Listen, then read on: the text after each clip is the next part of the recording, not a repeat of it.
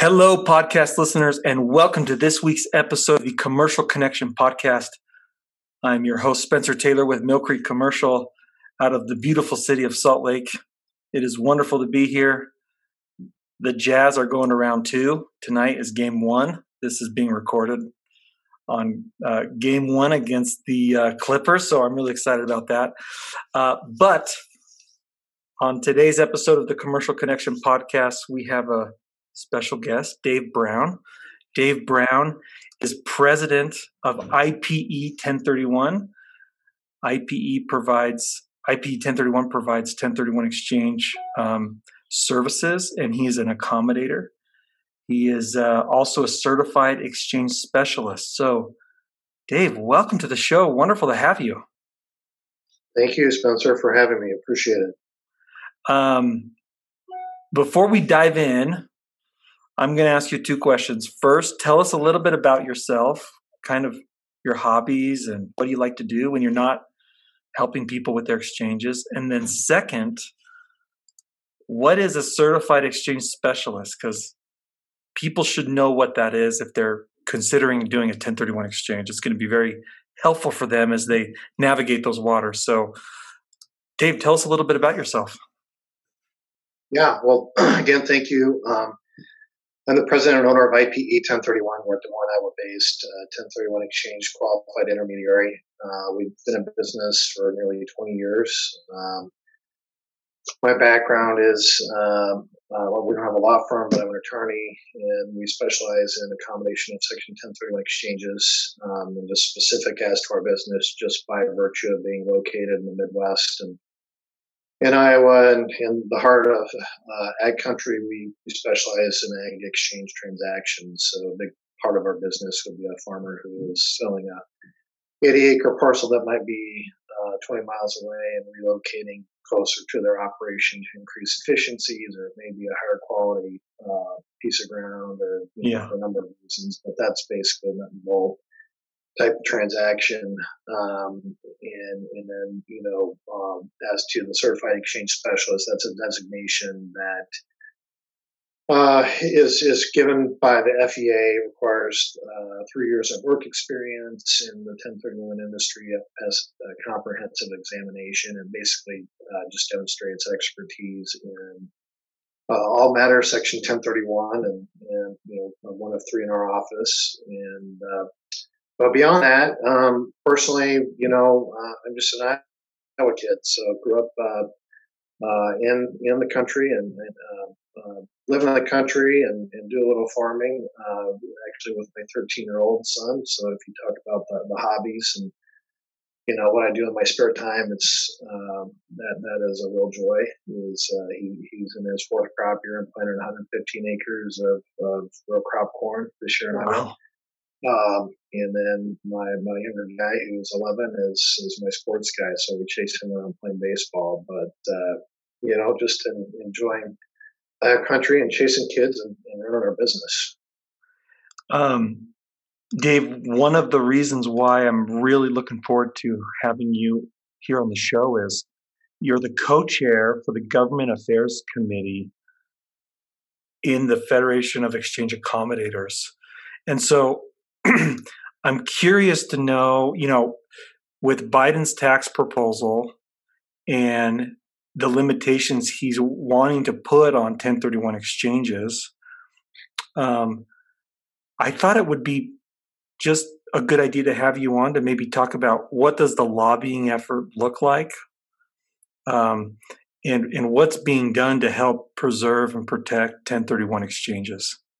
And so, if that's okay, maybe we can just dive in and and you can kind of tell us what's going on, it, it, it, kind of in that aspect of of your of the lobbying efforts with you know with the Federation of Exchange Accommodators. I'd, I'd be happy to do that. So, just some historical context: Section 1031 has been in the tax code for 100 years. It was uh, first enacted in 1921 and there basically there's general recognition by uh, members of Congress that as long as folks are uh, keeping their dollars invested in the economy Uh, they shouldn't be penalized uh, and have to pay capital gains tax um, if they reinvest into another asset. So, um, you know, I gave my example of a farmer who's exchanging a farm for another farm. Uh, there's no cash coming out. They're reinvesting. They're they're continuing to uh, drive economic growth, and that also applies to uh, all types of of assets, which you know I know you've discussed in the previous podcast, but um, any real property asset can be exchanged for any other real property asset. So, uh, office, retail, storage, golf courses, any number of assets can be exchanged. Um, and and really, um, it, it's you know like I mentioned, it's it's the uh, continuation of the investment is uh, the government allowing the investor to have the present value of those tax dollars to continue to push that economic growth. Um, and, and so long, sort of fast forwarding, um, 1031 has been questioned for, you know, many times through multiple versions of, uh, you know, potential tax reform and, and tax reform that's been acted. Most recently in 2017, and that's where I really became engaged in the effort. Um, but the, the, point being, this is really a constant issue of, of educating members of Congress on and their staffs on Section 1031 and how critically important it is and, and why it's remained in the tax code for 100 years. So, you know, where my involvement came, um, and uh, I know this is a bit of a long answer, but uh, you know, for years prior to the 2017 tax reform bill that the Republicans put through, we had spent a significant amount of time uh, connecting with with members of Congress, uh, their staff, educating, uh, and, and, you know, uh, talking to them about the benefits of 1031.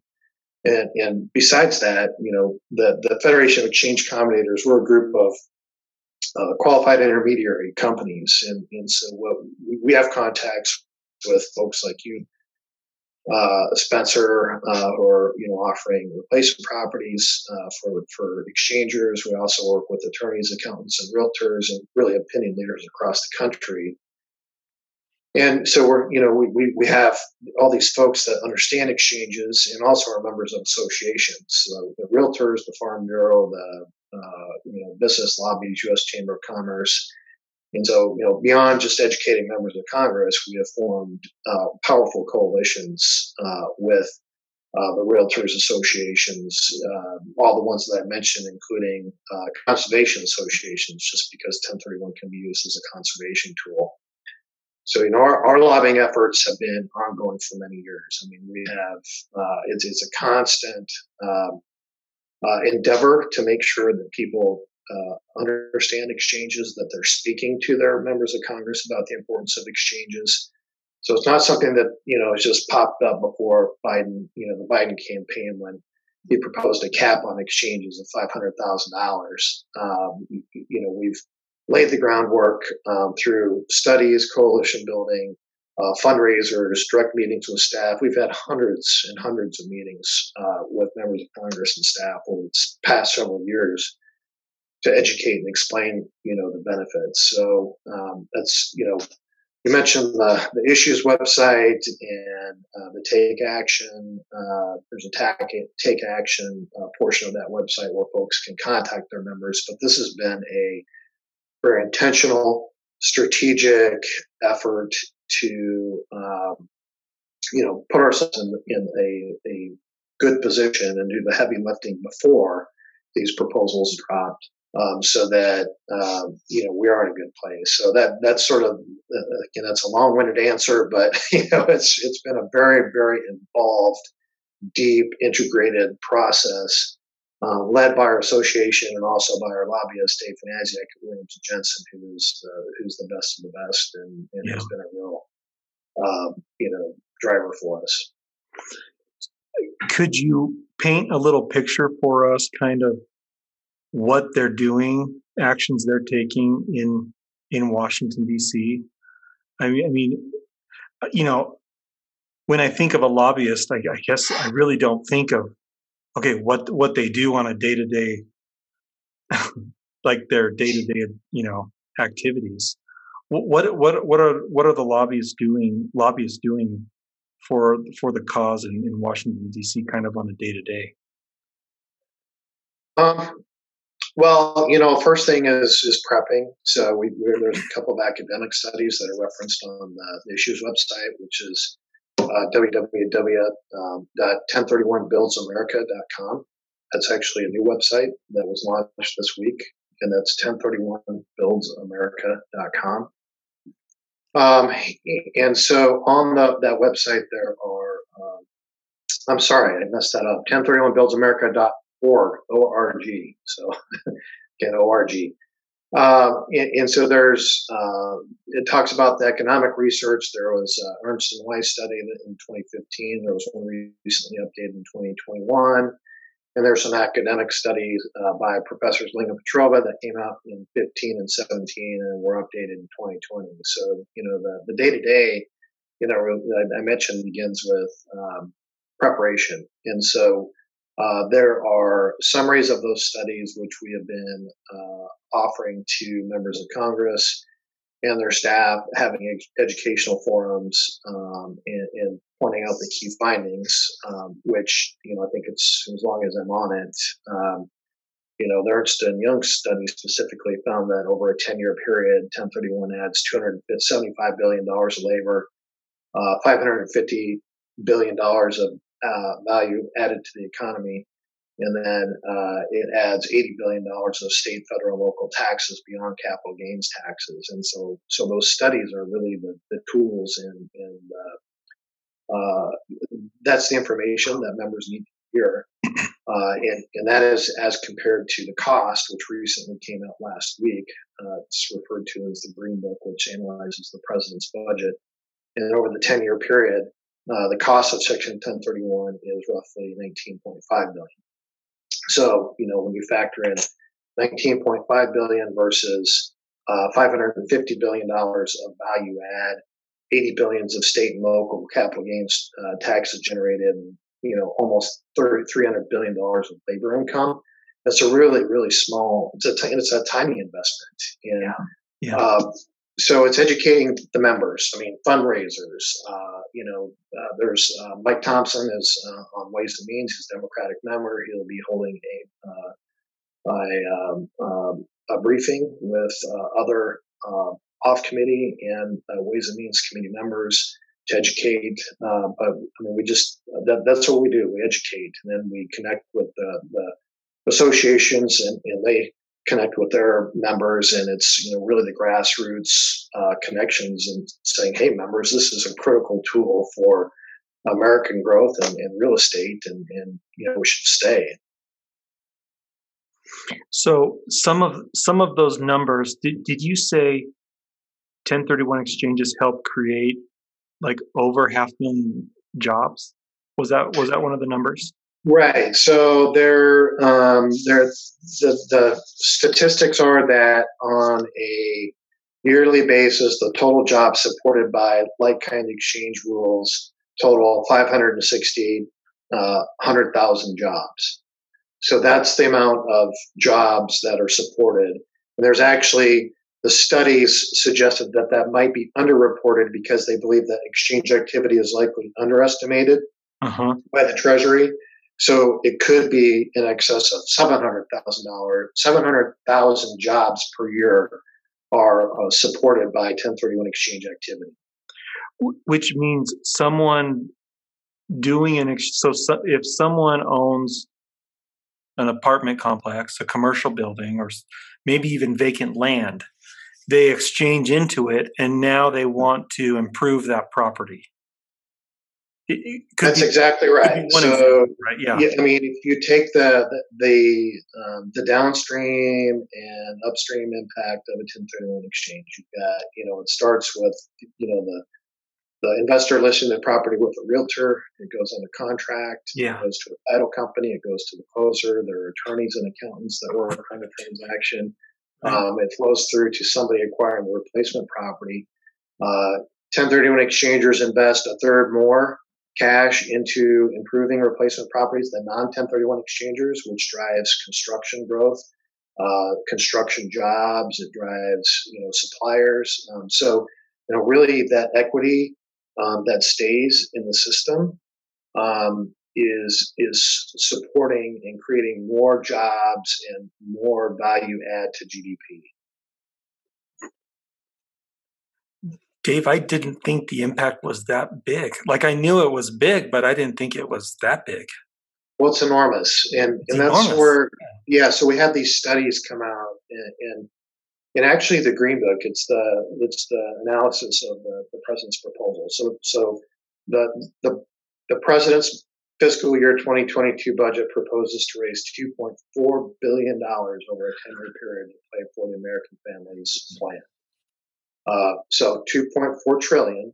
Yeah. And of that, the revenue raiser, what 1031 contributes to that revenue is 19.5 billion, which translates to uh, when you factor in what's the percentage that Section 1031 uh, by repealing it will contribute to paying for the 2.4 trillion dollars in spending, it is 0.008 percent hmm. of what's uh, to be um, uh, what they're looking to raise. And, and, beyond that, so Spencer, so we talked about jobs and value add. So 1031 exchange transactions through transfer taxes, through um, all the state and local taxes that get paid as a result of the, of the extra transactional activity. Over 10 years, it's uh, $80 billion. Again, the cost to Treasury is, you know, just shy of 20 billion. So I mean, it is just it's just clear cut. I mean, and and and you know, we when when the the Republicans were doing tax reform in 2017, um, I don't know that that there was quite the appreciation uh, until we educated folks, uh, but they got it after we had we connected with them, and and you know we knew exactly where things were going. We have spent um, countless hours. I mean, hundreds of meetings. Um, you know, 50 fundraisers in the last you know year, just on Democratic members of Senate Finance and House Ways and Means. And I can tell you that even the Democratic members get it. I mean, when you talk to them about the numbers and they're yeah. educated about the numbers, uh, there are there are a number of very strong supporters on the Democratic side in the tax writing committees, which so, so this is a bipartisan issue, especially when people are educated. And that's why it's been in the tax code for 100 years and it's stayed there.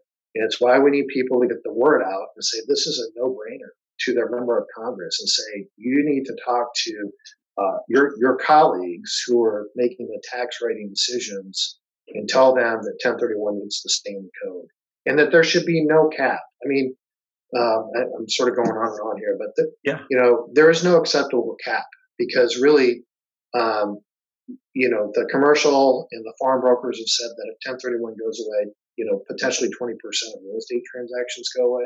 Mm-hmm. Um, and, you know, large transactions, large projects, all the ancillary benefits that go to, you know, the construction uh, folks, that go to, you know, all the economic development that goes around large transactions, um, it, it's a key driver of you know not just national GDP but also state and local growth.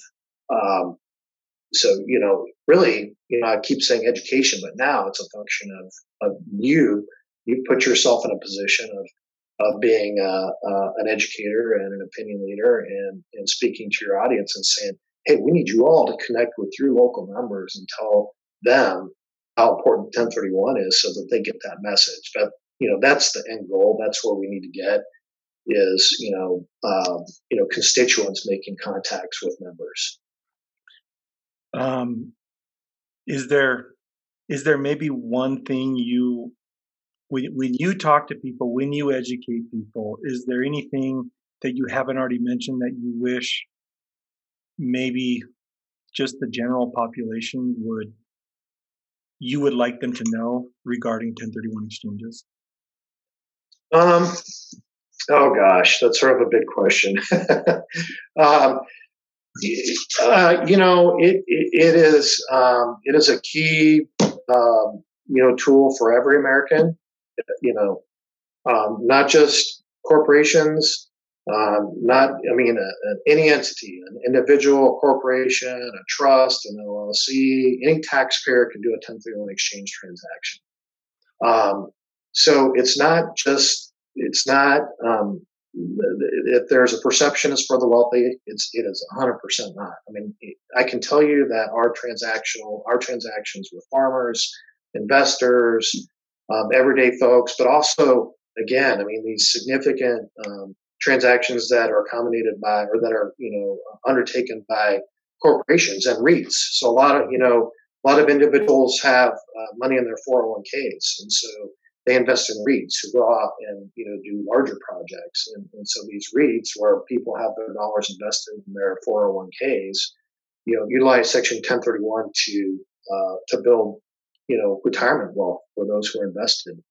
Um, so it's you know it, it is it is integral to um, all facets of the economy, um, ag, office, commercial, uh, conservation, and it's really one of the most underappreciated, uh, most impactful things. I mean, um, you know, certainly capital gains tax rate, rates going up would be a, a big deal. Um, I mean, a huge deal. I mean, that's the that's the biggest driver. But in stepped up basis, that's another proposal to eliminate that.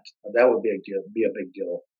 But you, you know, I think there's a there's a real underappreciation for the role that 1031 plays in driving, you know, real estate and you know the, the impact it has. So, um, you know, it's just a, a, a it's a tool that people just don't think about how it's just so integral to the economy if if there's someone out there that wants to participate in helping to preserve section 1031 what can they do to to kind of carry their own little torch and how can they how can they help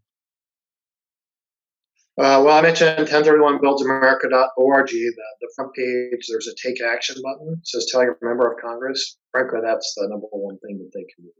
And, and we'll include we'll include that link in, in, in the in the in the episode notes here. Yeah, so it talks about urge your members of Congress to preserve Section 1031 like kind exchanges, um, and then you know for anybody who has direct uh, you know uh, relationships with members, they should reach out to them personally about it. Uh, but that that's where the impact is going to come from is from people reaching out to, to members. Yeah, Dave, this has been really helpful. You know, that, th- those statistics that you rattled off, they're bigger than I thought. They're, I mean, they're just huge. They're enormous, like you said, and you know, it would be, it would almost be detrimental in many ways if the 1031 if the 1030 if section 1031 was you know modified or adjusted or capped and it would hurt a lot of people it it absolutely would. Um, so yeah, thank you for your efforts as well. Yeah, um, Dave. If someone has questions for you, or if someone's needing help with their exchange, how can they get a hold of you? Um, well, thank you for mentioning that. Yes. Um, so our company is IPE 1031. We're based in Des Moines, Iowa. Uh, our, our, footprints across the country. We handle these all, all nationwide. Our website address is um, ipe1031.com, and that's uh, ipe1031.com. Uh, a lot of great resources and information about uh, exchanges, but um, you know we always say that the way we built our business is serving as a resource uh, to folks. Uh, you know, the more we can uh, help, the more we're going to we're going to benefit. Um, so it's it's just a function of uh, um, you know helping folks, and that's that's how we built our business. So anytime somebody has a question, they can connect with us by going to that link, and we'd be happy to help. Well, Dave, thank you very much, and to all of our listeners, thank you so much for tuning in. Please, please, please visit the link that I'm going to share here in the in the uh, in the notes section of, of wherever you're listening to this. And and go on to the website 1031buildsamerica.org there's a brown take action button. I'm looking at it right now. There's a brown take action button. Click that and it sends a note right dave directly to um, your elected officials, uh, urging them to just kind of um, understand the, the the economic and social impact that 1031 exchange has on our on our communities and that sort of thing. And so, please, please, please uh, take that. And also, if you know of someone who needs to listen to this episode, please, please, please, we ask you to share it. Take it, take two seconds, share this episode on social media.